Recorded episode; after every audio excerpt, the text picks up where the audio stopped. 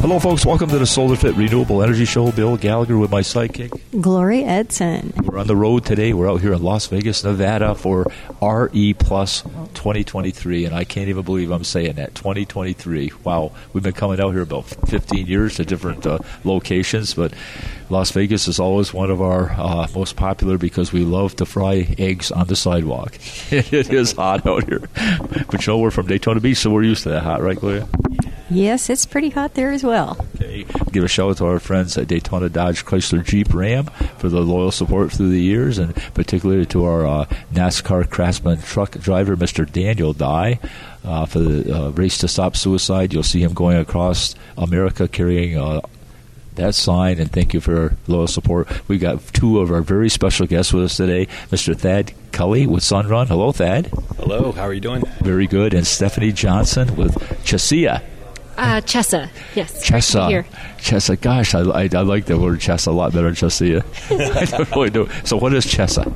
So we're the Chesapeake Solar and Storage Association. We're a regional SEIA affiliate covering Maryland, Virginia, D.C., and Delaware. Holy mackerel, you cover a lot of area. We do. We have a big footprint. And you have the best seafood ever, uh, the we Chesapeake. do. Yes. The Maryland crabs are the best crabs. Maryland crabs, okay. No question. no question. Well, thank you both for joining us today. I know that it, it's uh, a little bit of a struggle first making the connection and first, you can end traversing the hallway with 150,000 people there. It's unbelievable, isn't it, that? Oh, un- un- unreal! It's amazing if you actually see someone you recognize in a sea of humanity like that. So it feels nice when you do. It does. Yeah, we're up here in kind of a quiet area in the media room, which is really almost like vacation when you compare to being down there. It is, it is crazy. So you guys tried to grab a little lunch. That didn't work out too well, did it? We did finally get pizza. You did? So All right. that was exciting. Well, that's that's good. We're glad you're here. It's the little victories. So th- that's all that counts for here. But it's just uh, this event has grown to the to the size where now I think there's three floors of exhibition and another over at the Caesars Forum. So we're over here at the Venetian, right, Gloria? Yes, we are. So what do you think of the Venetian so far? Uh, it's beautiful. It's a lot of fun. Uh, it's a bit confusing to try and find your way around. Uh, we've gotten lost a few times and tried to figure out which which uh, elevator or escalator we came down. It's pretty confusing. It really was. They they were talking about taking a, a shuttle back and forth between the two places. Oh no, we'll walk. We had ten people giving us directions. We could still, still couldn't find where we're going. But you can walk inside the whole distance between there. Oh, I haven't found that trick yet. It so- is. It is pretty cool. You got to traverse a bunch of stuff. Um, Thad, you know, we we actually have run into each other a couple different times down in uh, Tallahassee. Yeah, you were down there doing some public policy work, and also at the show in Sarasota. You just reminded me of that. Right, You were one of the speakers there. You did a very good job, incidentally. Thank you. I take your word for it. it was, was very good. So, talk a little bit about Sunrun. Yep. So I've been with Sunrun for I've been with Sunrun for two and a half years on on our policy team. So we get to do all the, the fun work at state legislatures and uh, public service commissions, public utility commissions. Um, you know, working on the the, ma- the issues that matter to us and to our customers. Uh, so Sunrun itself is the largest provider of residential solar and storage. We're in excess of Think 800,000 customers at this point, and uh, 80,000 of those, actually north of that, have batteries. Uh, so I really think that's a that's an area we we really see ourselves as a battery company that also does solar in some some respects. But you know, solar is a core part of what we do and and core part of what our customers want. Well, Sunrun has always been recognized as one of the leaders in the industry. You know, even it, it, we've we've been doing solar since 1975, believe it or not, and and we thought that that was like an early start. It feels like it's brand new to us right now, even though the mm-hmm. last 15 years solar electric has come to its own. But seeing the number of people that are here now, it just blows my mind. It's just it's just crazy.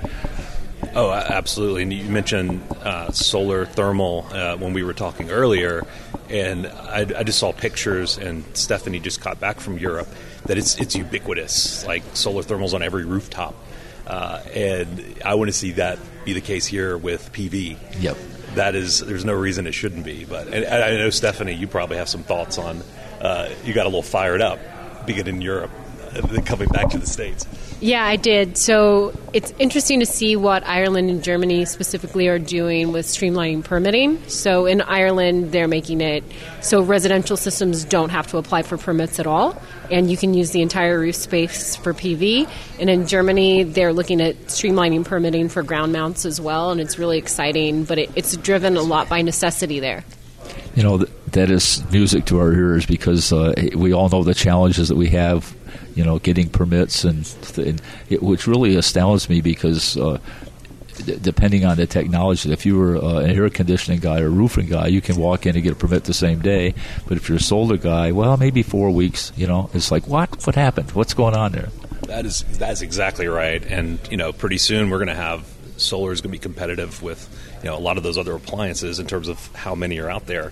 Uh, and certainly most jurisdictions, or the, the, ones that have a lot of solar, uh, you know, they've got the experience, they've done this. Uh, we need to make the process simpler and streamlined, and not create all these additional little paper cuts, death by a thousand cuts. So, uh, we yeah, that's a that's a big priority for us, and I know for you know for CHESA as we're looking ahead to the legislative uh, agenda for next year is is getting permitting, you know, kind of across the board for all sectors, but for residential is to make sure we have straight line, straight uh, you know, online permitting is really streamlined. It's instantaneous or next day, or you know, there's no reason it shouldn't be that way. And uh, to your point, so 100% agree.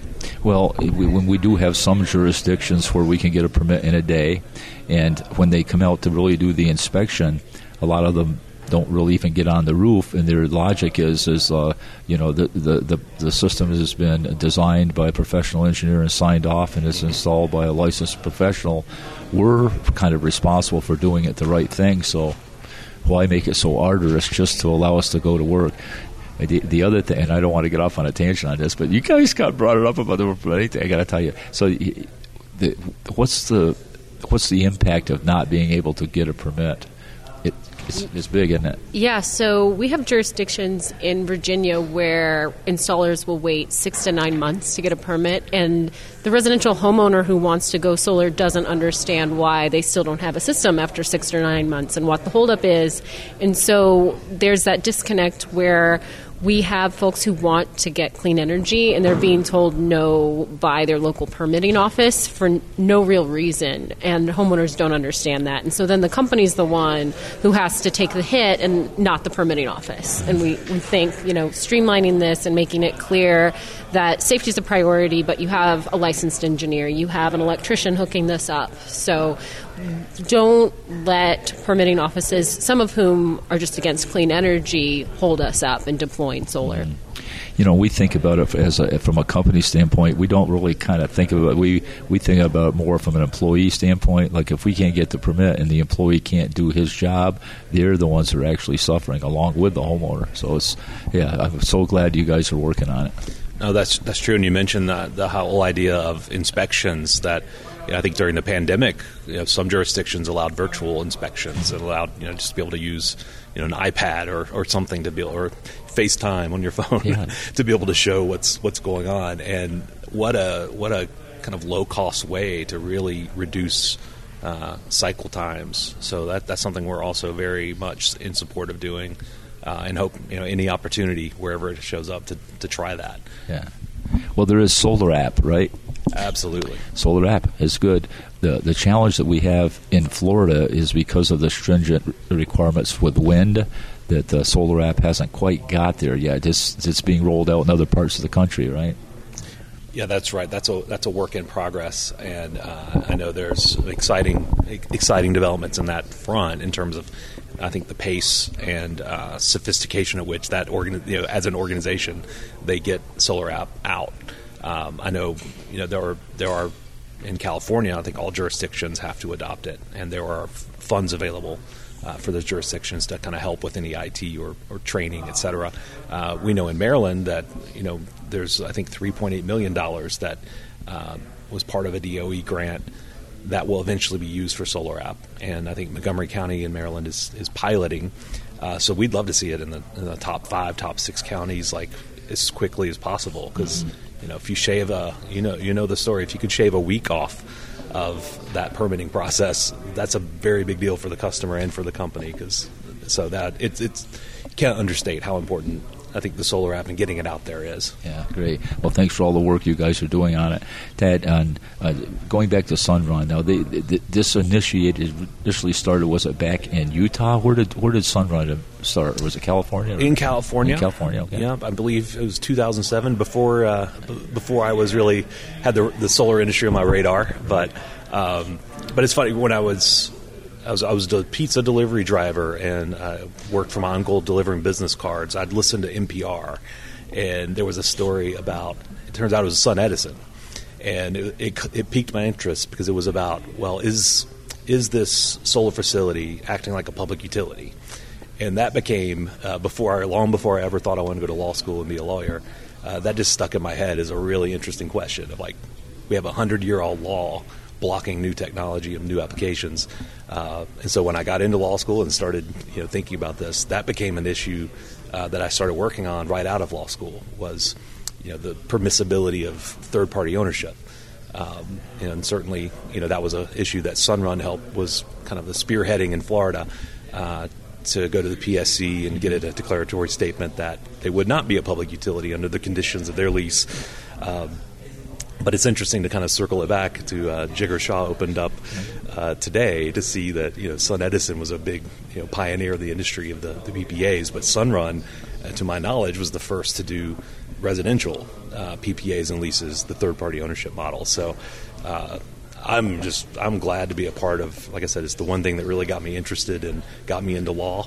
Uh, but it's really it's cool to be a part of that company now yeah. and to be able to kind of see what's coming next and um, there's a lot coming well, next. Well, you know, I think uh, you can speak for most of the solar installers in America today that they're grateful for your leadership coming through Sunrun, and uh, that's that's what spearheaded it. Yeah, Jigar Shah, we minted him the other day, and it's like, you know, SunEdison. I mean, who, who would come up with something like that? You have to, have, you know, you just sit in a quiet place for a while, right? come up with that, right? So it's all good.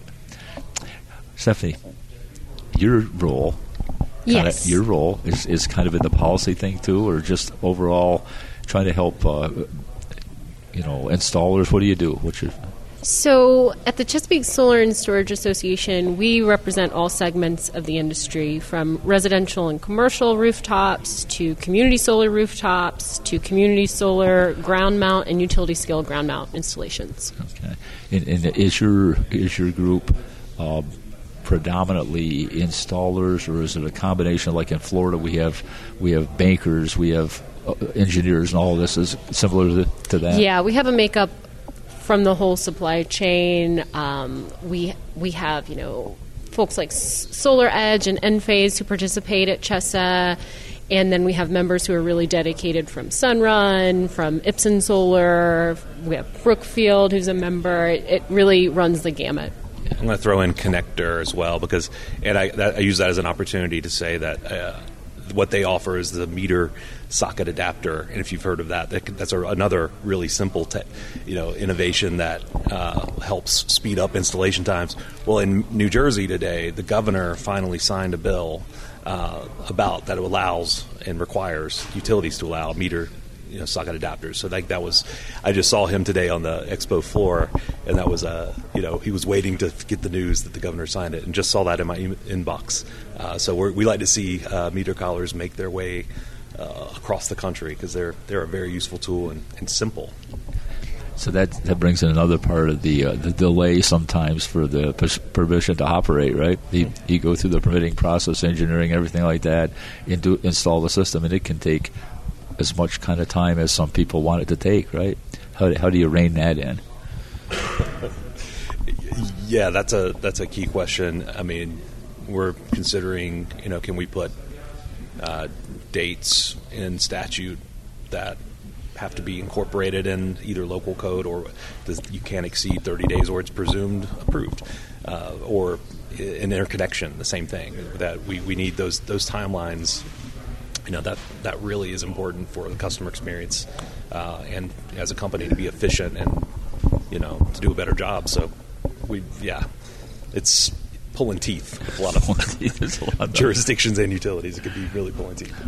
Yeah, I often thought that would be great that, that that if, if the utilities and industry and, and consumers were all working in, in unison, you know, to where you know the, the common goal is to help the uh, the consumer get up and running as quickly and safely as possible, and the legitimate licensed contractors, which uh, your organization and FlaSEIA, we vet these folks well, and if they're bad actors, they have to go away, right? Yeah, we have an ethics agreement for all of our members. You know, I happen to be the ethics chair for FlaSEIA, so I get all the calls that come across the desk, and I I call the customer and I call the contractor. I say, "Hey, go. We got to get this thing squared away." But that you have to really police the industry because this in Florida there are so many people. I mean, there's no way you can keep track of the new companies that are coming in. No way. It's crazy.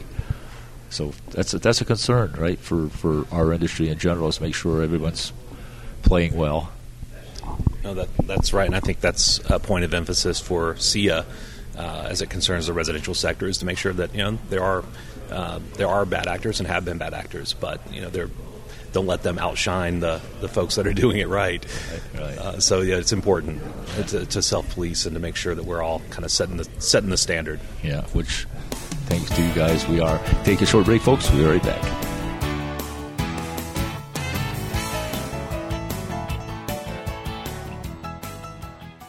If somebody knocks on your door or a telemarketer's on your phone, you know it's not us. Hi, folks. This is Bill Gallagher with SolarFit. If you've been thinking about solar, we want you to knock on our door or call us. SolarFit's been a part of this community for over 47 years, and our customers love us. Couldn't say it if it wasn't true. Now's the time to go solar for your home or business. Give us a call at 445 7606.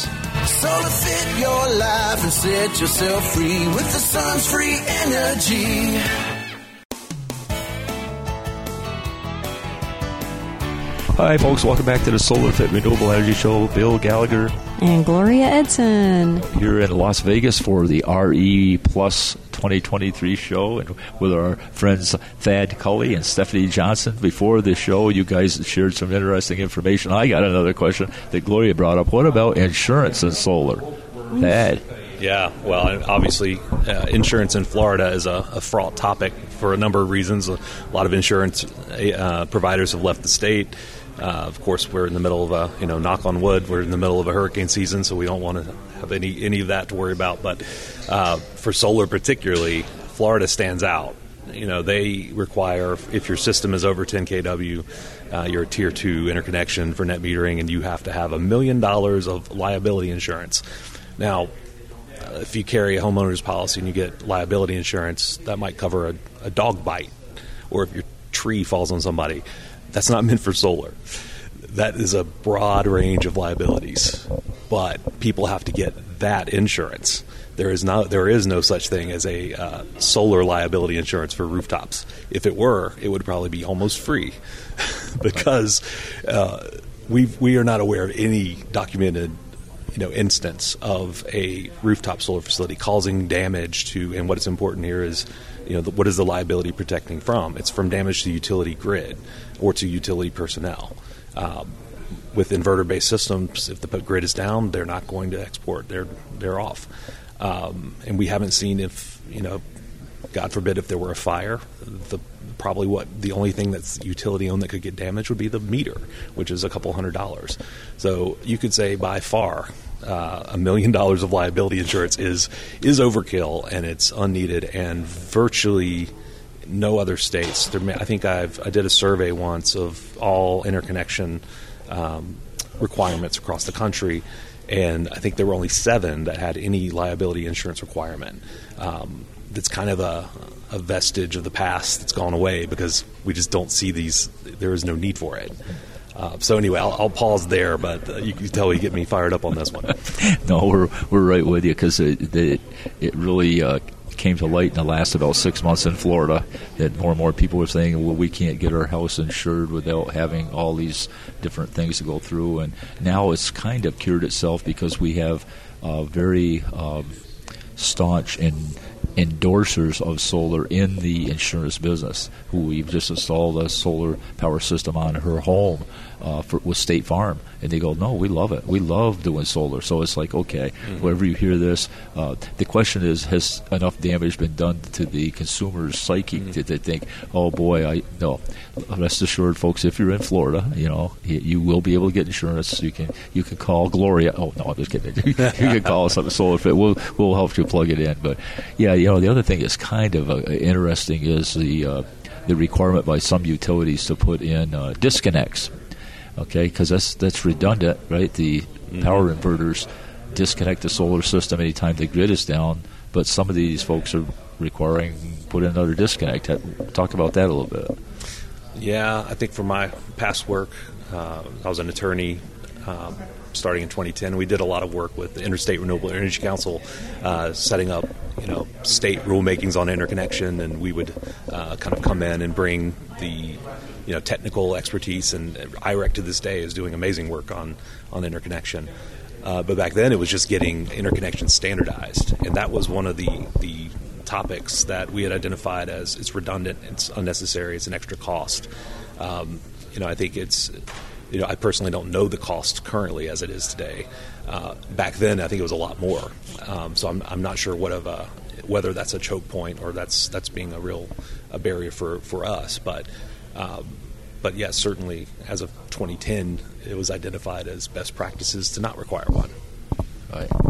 Yeah, we want to try to we want to try to do the best we can for the consumer and not drive costs up. Uh, you know, we talked a little bit on the first segment. If you didn't hear it, folks, go back and check it out on our podcast. But uh, in the first section, we talked about the length of time it takes to get a permit and the length of time it takes to get permission to operate. Uh, all of these just needs to be streamlined, which kind of gets me to my next question. You know, uh, if you if you go you fly out to Texas and you get off the plane in Texas, say, hey, this is pretty nice. I love the heat.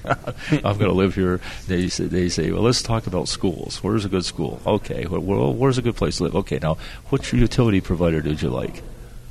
okay, you don't see that in Florida, right? So if you get out of Florida, you land in whatever it is, the utility company could be mandated like that. What, what is your opinion, or or what your thoughts are uh, on the monopoly compared to an open, uh, you know, open way of doing business? Yeah, I mean, there there certainly are opportunities for abuse uh, when you have a, a, monopoly power, and you know they're regulated by uh, oftentimes unelected officials, and and, may, and who's to say that having a regulator that's elected is better than not. Uh, but you know, oftentimes they have every incentive to uh, cut out and use their power to cut out competition. So it can structurally be a problem. Um, you know, they don't like net metering for that reason, but take net metering out of the equation, they don't like customers using solar as an alternative behind the meter. So even if you never exported, never used uh, net metering, they would fight that and come up with some rate designs that make it less valuable. So we've got to do a better job of finding solutions and finding ways forward that bring the utilities with us. Um, some are starting to come around, and some are starting to see that they have their goals, their corporate goals for clean energy, but also just their uh, dealing with the changing climate, and they need to.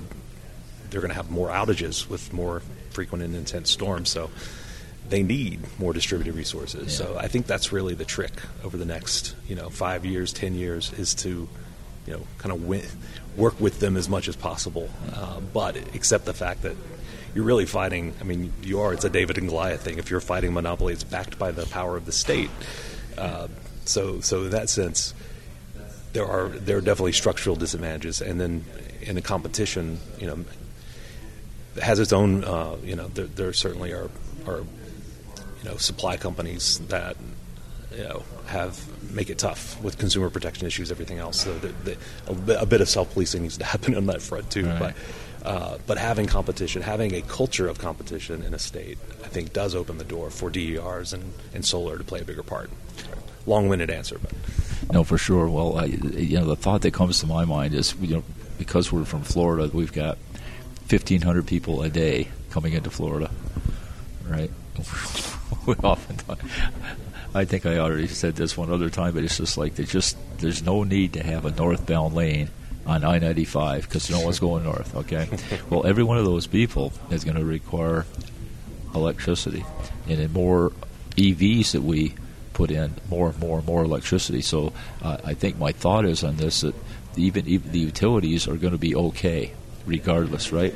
With the little bit of the little bit of solar that we're able to produce there, which is going, mm-hmm. going more, isn't going to put a dent in what's going to be required. And at some point, they're going to say, you know, we're so glad that we have distributed energy generation as our partner. You know, I, that, those days yeah. have to come. Oh, that's that's a great observation because I mean I know Florida is number two in the country for uh, electric vehicle adoption. It's uh, that was a, a, stat that shocked me. I, I, wasn't aware of that. I didn't either. Yeah, so it's it's pretty remarkable.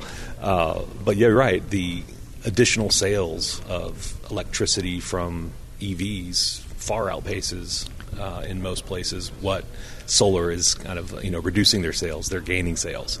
The problem for other ratepayers is to you might need to build a bigger grid if you don't uh, use the electricity wisely and take advantage of solar and storage like that's the real promise, and that's something Jigar Shah has been talking about all week. Is that virtual power plants, solar plus storage, and smart thermostats, and other demand response that we can help be the solution that keeps electrification and EVs and the, the grid from becoming an enemy. Like that's going to be a drag on ratepayers. You know, we can actually make the grid cheaper. So all we need is consumer advocates to kind of come on board and and uh, see that we're actually trying to provide a solution and that we do provide a solution. You know, you made a good point there that I think and one of the reasons we were able to defeat some of these anti-solar bills was the the community became behind it. Mm. Um, say what you will about uh, social media, but when people got revved up when they tried to pull that shenanigan. is that a word? Shenanigan? I think it is. Yeah, but definitely is. It, but, it, but you know, every, they took the, the, people getting revved up. It's just you have to get them revved up, and there's some of the some of the uh, like Vote Solar and some of these people that we talked about before. They were really good at that. It just uh, uh letting the public know you need to speak up because you're going to lose some of your liberties. Oh, that's right. Vote Solar, Solar United Neighbors. Uh, there was a just a, a, huge coalition effort in Florida in the last couple of years to uh, you know protect. And it was all about the consumers. A lot of people showed up to testify, and uh, lawmakers may not appreciate what it's like for them to take all that time off and show up and you know be nervous testifying in front of a legislator is a big deal. Uh, so it was really inspiring to see that many people show up. Yeah, the League of Women's Voters was another Absolutely. strong advocate of ours. What about in your area? It sounds like it's going pretty good. You don't have those battles? We don't always have the same battles as Florida, but um, we're struggling to deploy solar at scale in Maryland, especially. Um, and the residential sector has lagged there in the past couple of years as SREC prices have gone down. And we're trying to think of creative ways with the state on how we can incentivize and how we can drive solar adoption across the state. Oh. Are there uh, any incentives in the state at all for solar? Or? There's certain incentives. There's grant programs. Um, yeah, really small. It's about a thousand dollars per system. Really? And it runs out pretty quickly. I think this year it ran out before January was over. Is that right? It was maybe a month of the oh incentive, boy. so that's not enough. Um, and electricity rates are relatively still pretty low in Maryland, but like Thad said, as we're, we're planning for a new grid and as folks are adopting EVs, it's going to become more important for individual homeowners to be able to account for their own electrical load. So, figuring out how we plan now for what we're going to need in 10 years is critical. We don't want to show up 10 years from now and say, oh, we should have been deploying DERs this whole time. So, we're trying to plan ahead. We're trying to work with different lawmakers, stakeholders we have a lot of really strong advocates in the League of Conservation Voters, Sierra Club, CCAN, that's the Chesapeake Climate Action Network, who are also trying to plan for this and trying to electrify this grid and figuring out how industry, environmentalists, and individual homeowners and government can work together to make sure that you know we are able to deploy at scale and have EVs. Um, and there's there's just so many working parts and figuring out how we work across all these sectors to make it happen yeah. is the focus at Chesa right now. Well, thank you, thank you both for what you do. We're almost out of time here. Thad, Stephanie, thanks for coming on today, man. It was it was a lot of fun. Absolutely. Thanks for having us. This was a blast. We, just be careful the rest of the show now. Don't get run over by all the traffic down there. Oh, you, you definitely could become a victim uh, walking through the halls, that's for sure.